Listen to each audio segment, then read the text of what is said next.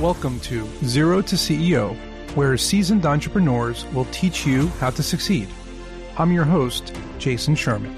In today's episode of Zero to CEO, I have with me CEO and tech entrepreneur Gil Mayron. Welcome to the show, man. Hi, thanks for having me.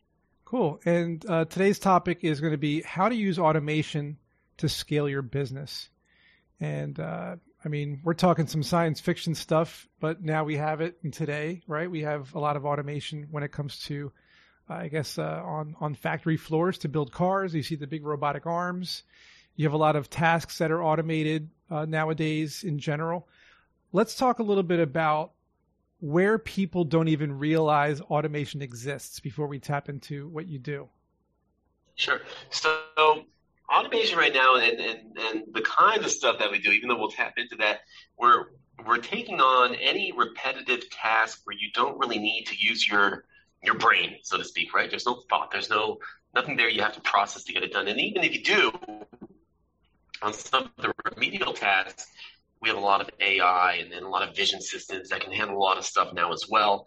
Um, but again, those are things where it's just doing what it needs to do to get the result, not because it needs to really think of uh, how uh, you know many solutions or something like that. So um, we're seeing it happen on any repetitive task, and that's not just in manufacturing. I mean, that goes down to um, hospitality. We've seen a lot of stuff over there, right? Hamburger flipping robots and drink pouring robots and stuff like that. So. Yeah, eventually, I guess we'll see them in our own kitchens, right? Where we just tell the robot what we want to eat for dinner, and it'll sit there and prepare it for us. Well, well, you do. I mean, people have a Roomba now. You can tell it to go clean your floors, and it does. I have a Roomba. Yeah, I don't clean my floors anymore. That's a good point. That's right. some automation right there. I'd see. I didn't even think of that. I have a Roomba. You know, one one thing where I noticed uh, it comes in handy for me in particular is I have to pro- I program this uh, this hotkey program that I have where I do a point and click and a close and like maybe a task on my um, on a browser where I have like 50 tabs open, and it'll do the task, go to the next tab, do the task, and keep closing the tabs over and over again. I just let it do it for like an hour, and I just saved myself all that time. So, uh, is, is that one of the things that we might see? Is people that they don't have to use the computer as often because there's going to be some sort of automated task for maybe even technology uh, professionals? Yeah, so so so over here at, at Nation, we, we concentrate much more on physical type stuff, right? So it's it's uh, automation when it comes down to things that people are doing uh, that require hands, that require you know something like that. So those are the things where we're going ahead and we're we're taking care of, and it's happening very very fast as well. So uh, and by the way, I think I veered away from the question. If you want to repeat that again, that's okay because uh, I, I actually like the physical more. I've done some episodes in the past where I mentioned for example, our elderly population, it's hard to carry groceries. It's hard to go up and down the stairs. Even recently, I had to get surgery and I couldn't even lift certain simple 10 to 20 pound boxes or things like that. And I thought to myself, if only I had like a, a robotic arm attached to my regular arm that could an help. Exoskeleton, yeah. An exoskeleton. No, could, soccer ball. Because I mean, honestly, I would love to have that to lift heavy items, and I'm sure people would like that who are injured or who are in pain. You know.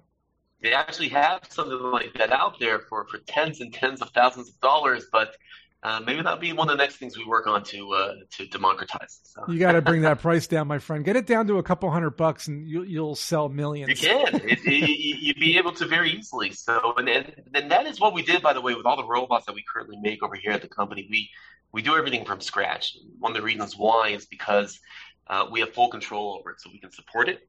We can support 24 7.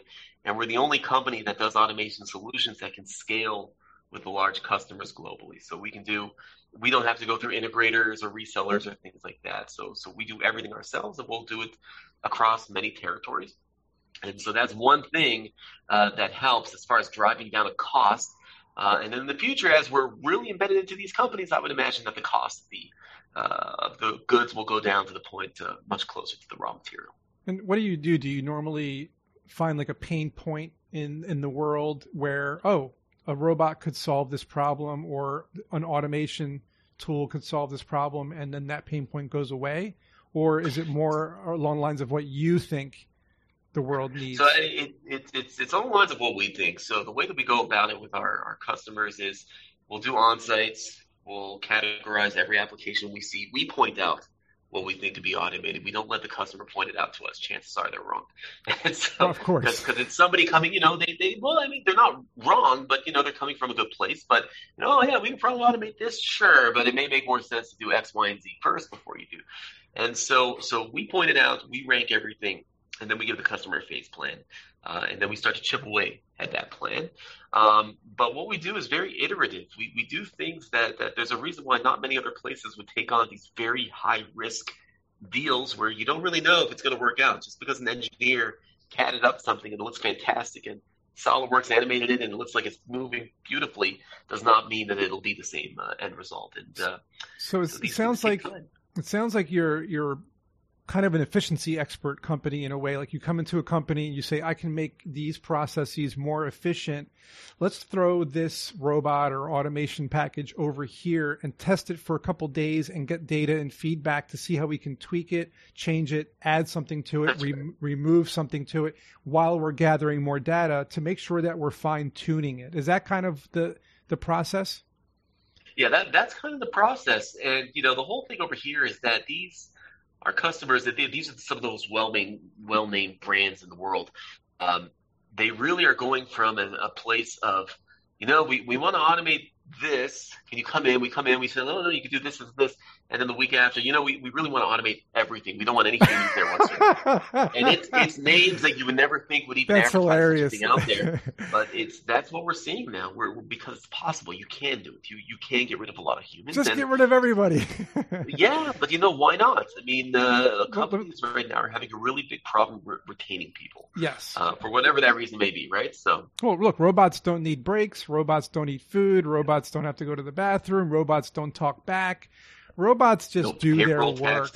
Yeah. yeah. it's just you know yeah. it, it, makes sense to me now. You know, I want to I want to ask you uh, if we were in the future because like like I'm gonna I'm gonna be releasing an episode soon as to why science fiction no longer exists. It's because we're live we're living in it today, right? If you think we're living it. in it, yeah, no, it's it's all real. What would it be like now? Say we can fast forward 100, 200 years. You know, sure. we're on we're on Mars at that point, and things like that what kind of society will we live in if a lot of tasks are taken over by robots and humans are kind of left to twiddle their thumbs? What's going to be left for humans to do? Well, I don't know. You know, they say that the aliens have uh, have limbs that don't really do much and they're really big heads, and you know, I would imagine that, that we would be doing a lot of thinking. Uh, but it's a great point. I mean, look, right now the thing, the way that things are, is that these tasks are being done, but they don't need to be done, and you know, the the thought process for a potential customer would be, oh, if I bring somebody, if I bring a robot here, the person who's doing this job will now go next to the robot and index the items for the robot to pick up, which I find unbelievably depressing. So you just replace me. You're going to have me stand next to this guy, this robot, and I'm just going to place these blocks in order for them. So, so we're doing a lot of, we're doing the indexing system, we're doing all that stuff. But you know, in the future, I don't know. If I have to think about it, look, you, you have a lot of jobs out there and not only that, take the kids for example. I have two kids, so nine and five, and uh, they're really fast when it comes to iPads and YouTube and Roblox and uh, all those kind of things. It's uh, you if that were uh, any sort of indication as to the nature of the next 25 years, uh, then I think that you're going to see a lot of really interesting thought process type things go on. But all the other stuff where you don't need it or there's a possibility to have a robot, 100, 200 years, there's no reason for a person to. Uh, so what I'm hearing is a lot of um, I'm, what I'm hearing is a lot of thinking, creativity. Yes. Uh, that kind of stuff is going to be more human, and then the more physical and the more tedious and repetitive is going to be more robotic. That that that makes a lot of sense. Somebody will think of the pyramid, but they won't have to. They won't have to build it. Makes a lot of sense. so now tell me a story about one of your clients, if you're able to tell me one, where a robot that you put together, a package you put together, drastically improved the efficiency in that business and how it changed it. Sure. So I can tell you, uh, we're, we're working with uh, one of our clients. They deal with uh, food processing. I won't say what kind of food because sure. I think that would give a lot away, but food processing. And so they have uh, within one region, they have four, maybe five plants. Uh, each one of these plants has about 4,000 people each in them. Wow. And about 90% of the people, more than 90% of the people, do what they call tasks that uh, they just want to get a robot in to, to do it.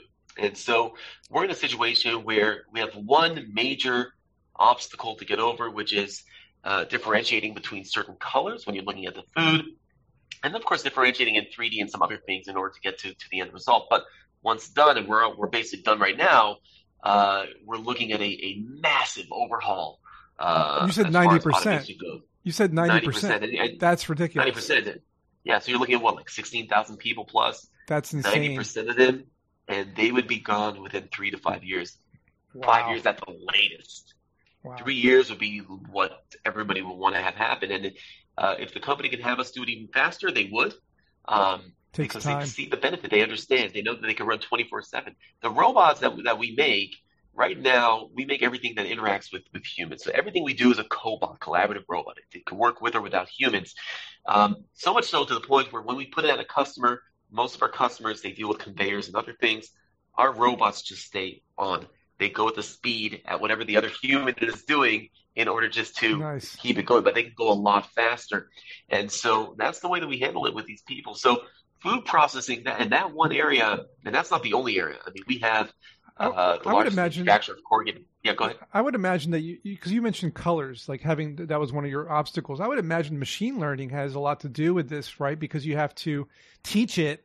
Uh, this is orange. This is red. This is blue. This is green, and it has to go through iterations of that until it gets it right uh, without failure, right? You can't have failure. But it's because, not difficult. It's not difficult right. anymore. It's, it's machine learning, right? It's, I mean, it's very wide. It's been done for a very long time, and uh, but to the customer, the perception is it's still difficult. It's still incredible. Right. When we're like, no, in, in two days we'll have this done. they want to they want to yeah. take their time so that there is no issues and oh, way, until they see it done, they want to go as much as possible.